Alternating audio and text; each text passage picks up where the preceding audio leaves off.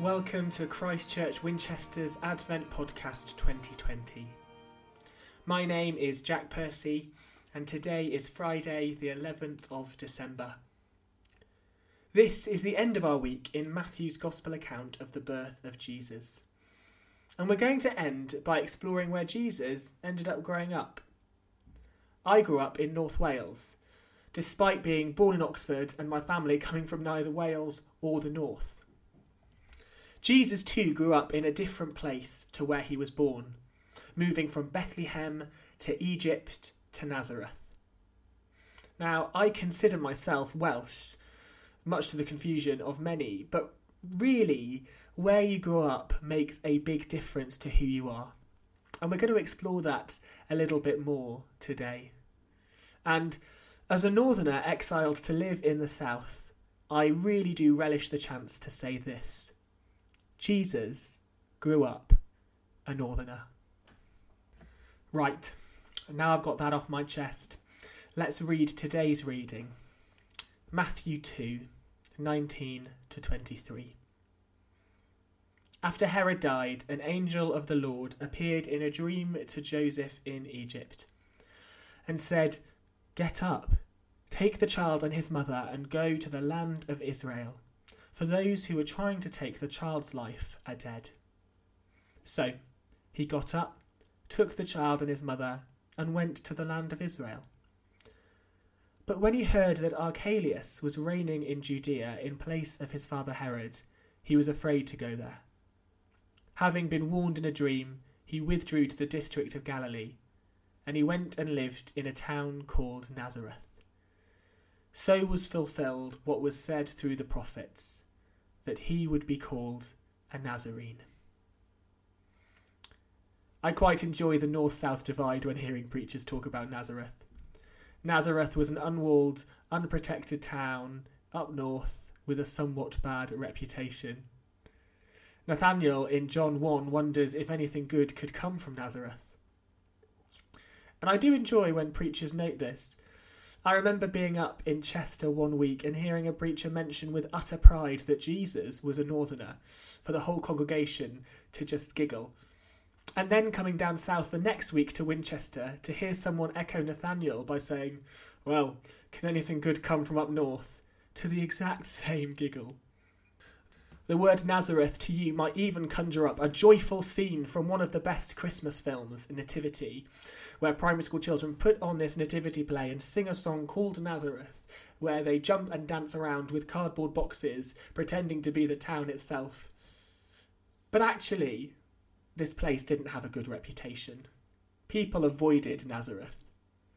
And there is significance in Jesus coming from this place. Matthew himself says that prophecies were fulfilled by Jesus being named and known as a Nazarene.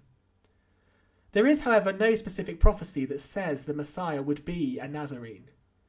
Some think that maybe Jesus was to be considered a Nazarite like Samson the judge or Samuel the priest, a chosen, holy one set apart for God's service from his mother's womb. But others add more to this image using a passage like this from Isaiah 11. A shoot will come up from the stump of Jesse, from his roots a branch will bear fruit. The Spirit of the Lord will rest on him, the Spirit of wisdom and of understanding, the Spirit of counsel and of might, the Spirit of the knowledge and fear of the Lord, and he will delight in the fear of the Lord the word branch, used famously here but also in several prophecies in Jeremiah, in Hebrew is pronounced Nazir. Jesus is the Nazarene, the branch, the branch that will come from the stump of exiled Israel, the shoot of hope from a dead plant. Now, she won't thank me for saying this, but my mum is really good at killing plants. She once famously killed a resurrection plant that is meant to come back to life whenever you water it. But this image of Israel as a stump, a dead tree, no hope, and then look, life, a shoot, a branch, and then fruit. This is who Jesus is. Jesus has many names. Jesus itself means God saves. Emmanuel means God with us. But Joseph attaches another name to this child. By taking him to live and grow up in Nazareth, Joseph destines Jesus to be known as a Nazarene.